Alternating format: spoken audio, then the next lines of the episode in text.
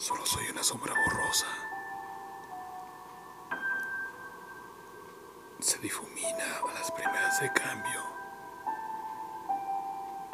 de una realidad no deseada, no escrita por mí.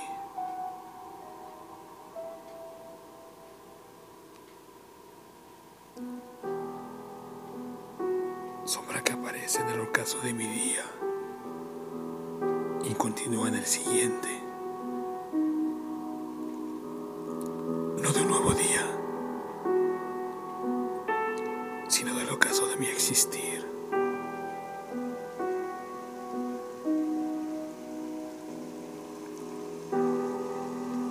Sombra borrosa. Texto y voz.